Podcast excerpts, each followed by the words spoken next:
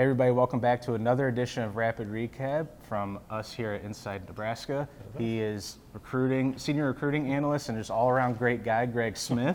And I'm Zack Carpenter. My titles are getting bigger as we go along. I think I'm just going to switch it for every time we do one of these breakdowns. Just switch it up, try to catch you, catch you uh, off, off your feet. Okay. Um, so, Greg, the only question I have after today's press conference, you feeling like a lion today?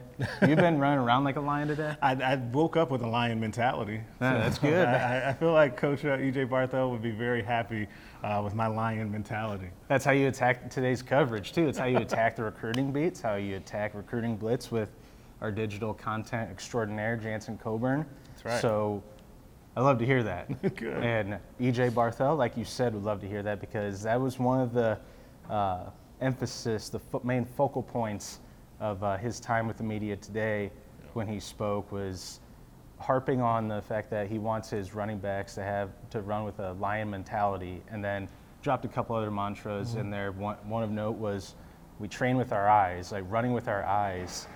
And that's how that's how he wants the running back room to uh, carry themselves like a lion. That's how he wants them to run is to see, have that vision and see the the open the open hole and attack it. Yeah, and I think and Gabe Ervin mentioned that, and it's funny because you were over there with Coach Barthel. I was over with Gabe Ervin at the same time, and I didn't know that that EJ had said that Yeah. about being the lion mindset. Um, CJ Cavazos, come on in. Yeah, we're, well, we're not That's live, but we're live. recorded. Come on in for a guest appearance. No guest appearances. Good seeing y'all. Good to see you. Go Big Red. CJ, who's the next commit? Who's the next commit? Yeah, all right, all right. And then it was funny because uh, you were over there with Coach EJ Barthel at the same time. I was over with running back Gabe Ervin, and Gabe mentioned about that that lion mentality, and I didn't know where that came from because he just kind of mentioned it. and I hadn't heard that before. And it turns out it was from his coach, which means once again that we've heard another one of those mantras talked about, in this time in real time from Yep, a coach, yep. and then have a player actually repeat it back to us in the media as well. I think that's one of the really interesting. Like you can't really measure what that means, kind of storylines of the team, but these guys that come up and talk to us at the podium, the players, sound exactly like their position coaches, and I think that that's a really good thing. Yeah, I, there was a two, three weeks ago in one of my, my mailbags at InsideNebraska.com, uh, subscriber had asked, what do you think would be the number one storyline at fall camp? And there are a few of them, whether it's the defensive line needing to gain experience, offensive line figuring that out, Jeff Sims obviously, but number one for me was what you were going to hear, what I predicted you would hear, which is what we have heard, is that alignment, that Yeah. same that same messaging from the top down, from Rhule trickling down all the way to uh, throughout the roster and the assistant coaches, and that's another example. And, And, in real time, that just caught my uh, like really caught my attention. That mm-hmm. we were like, wait a second, he said that. Oh, he said that too, right at the same time. It was just funny. and it's the same thing at Big Ten Media Days when Rhule talked about we want to earn that respect back. We want to be mm-hmm. a team that's feared again, but first we have to earn, uh, put respect, essentially put respect back on Nebraska's name. And then you heard that from uh, different players throughout. And then you've heard that today and a couple times throughout the week at the press conferences. Um, but one, one other thing from Barthel was uh, it was nice to hear that one of the emphasis, one of the emphasis, focal points, emphasis points was the, the strategy, the uh, teaching of having the running backs just hit the hole and take that four yard gain, take that five yard gain, n- that not a sexy run, Yeah. not a whole, not every, I think his exact quote was, not every run has to be a home run. That's what we're emphasizing. And I, um, he wasn't talking about anyone specifically. That's just sort of a whole uh, position room overview. But I know Anthony Grant last year, he hit those home runs early the first few games, and he was breaking off those long with it a runs, joking, yeah, or juking, and yeah, he fell in love with it a little bit. And now it sounds like we're going to be seeing them sort of just take what's there, take a single instead of trying to leg it into a triple or an inside the park. But you know run. what? That actually, you know, we talk about alignment and how these things fit together. You know what that makes me think of right away? Matt Rhule talking about wanting to get 75 rushing yards in the fourth quarter, right? Something that's going to continue to come up. It came up again with Gabe Ervin again today, and he really liked that idea, obviously, as a running back. Um, but also, it means that everything's kind of in a line. That's how you you train that way, right? You wake up to be a lion. You say take those four, three, four yard gains, um, and then by the time you get to the fourth quarter, you've worn the defense down, and you can get that 75 75 yards rushing. Like it all makes sense together, um, which is really refreshing to hear these guys talk about, and again to hear it kind of echoed throughout the whole organization right now. Yeah, and then we heard from Barthel and Gabe Ervin, heard from another running back, Rahmir Johnson, um, who you, you hear the phrase, and we, I think I've written it, sort of change of pace back, but he's a little more than that. Yeah. Um, try, I try to emphasize that whenever I use that phrase, change of pace back or um, uh, home run hitter, because he is those things. But he talked about the fact that he's added a little more muscle um, to his frame. He said about five pounds, so nothing like drastic, but can still make an impact. And because he talked about I'm, I run through the tackles. Like he's known for known for displaying some toughness over Right, the oh, years, and not just being a perimeter guy. And he's another guy who could be a benefactor from that mentality in uh, Barthel's room and Marcus Satterfield's offense, uh, Husker offense coordinator, who we also heard from today.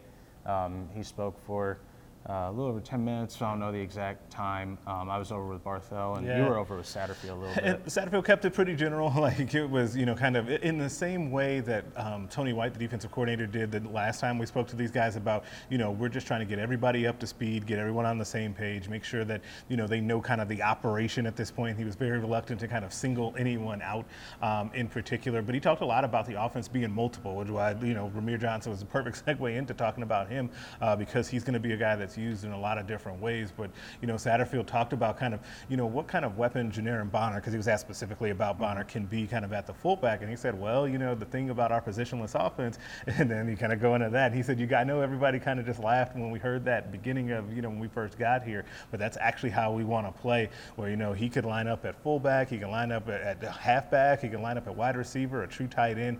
Um, it just gives us a lot more kind of variety to the offense. And I think that that is a theme kind of along with what Tony White also said about throwing a lot at guys, right? And seeing what they can handle, what they retain and can take in, and then pairing it back as you get closer to Minnesota. Yeah, it's interesting the positionless offense you hear about in basketball now that over the last several years. It's it's it's revolutionized. It's evolved to be a positionless positionless game essentially. Yeah, Okay. Uh, the, the Yeah, fly's like- attacking both of us right now. Yeah. Fly, we got we still got a couple points to get to, Yeah. so it's chill Breaking Bad fly, but.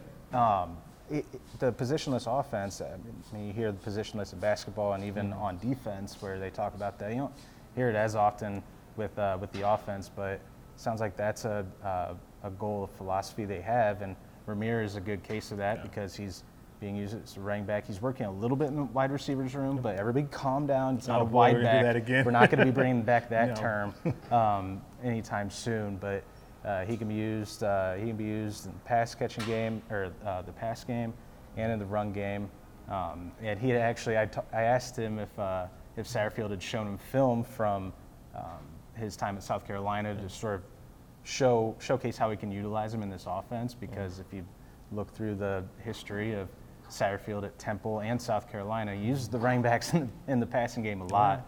He said, yeah, he was showing me some uh, some film from last year, and then Rahmir actually asked uh, Coach Satterfield to install a specific play Okay. uh, where he was used as a running back, and he's like, and he did. He put that, he Okay. installed that play. So it's like, all right, so they're getting input too. Yeah, which is a great players. thing to hear. Yeah, when, you- whenever, and it really is good for both sides, right? Like Mm-hmm. you, as a player, he had kind of the confidence to go to his coach with that, but then also to then be reinforced and have your coach actually take that. suggestion. You know, not every coach would have taken that. and Some coaches would have been like, "Oh yeah, sure, man, go ahead and get out of the office. I'll see you later."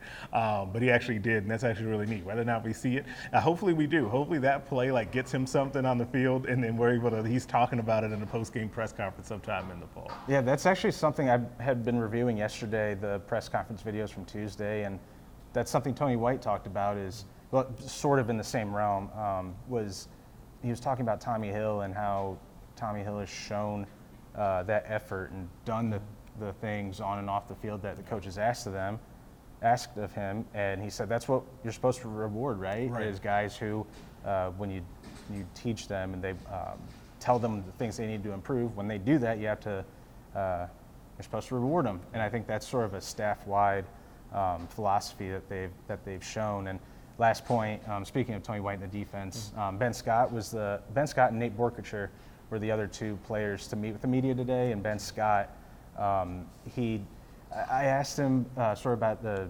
adjustment to the Satterfield offense because it's known as complex, and his role as uh, as on the line of Yeah. uh, calling the protections, sliding protections, and then um, he talked about how the three-three-five defense will is uh, flying around, so it makes it even tougher to do that. But it's a good type of tougher. It's a good challenge. And then he, I asked him if he, how playing that three-three against that defense in practice is going to help them in the Big Ten slate, and he said. They're, it's going to be the best defense we face all year in terms of complexity. Right. Um, so that when Absolutely. they go up to Minnesota and they face that 4-2, it's going to be like, okay, we're we're used to practicing against uh, against uh, more complex, uh, like more aggressive defense. I guess. Yeah, and that's a that's a good point. This is something now they'll still you know have scout team and kind of go through that to replicate Minnesota. But I do think that that's something worth putting a pin in because that's right. They should never be more confused than they are at this point right now by what a defense is doing. Uh, so yeah, that'll definitely be something to revisit in the fall. Yeah, it reminds me of back in the 90s and back when this program was a perennially winning program. They would talk about how the practices were way more brutal than the games, and the games were more of a. They had never used the word cakewalk, but it was like the games are something you look Yeah, forward just to. go It out was a and lot execute, easier, yeah. than uh, practice. And it sounds like that's another thing that's being implemented and installed here in this program. But Greg, unless you have anything else, any last points you want to make? No, that should be it. Yeah, I think we ran a little long than we normally do, but uh, there's a lot to digest from the day. There's been a lot to digest from uh, the Huskers all week as their uh, fall camp first week is well underway, grinding through camp, and uh, you can uh, check out all of our coverage at InsideNebraska.com. Like and subscribe to this video um, for all of our YouTube videos and have them drop directly into your, our, into your feed. They're already dropped directly in our ours, feed. yeah. And then also on our podcast, Apple Podcasts, and Spotify. You can uh, subscribe to those as well. So uh, for Greg Smith, I'm Zack Carpenter. We're going to sign off as uh, the noise gets uh, louder and louder around here. So we'll catch you guys again next time.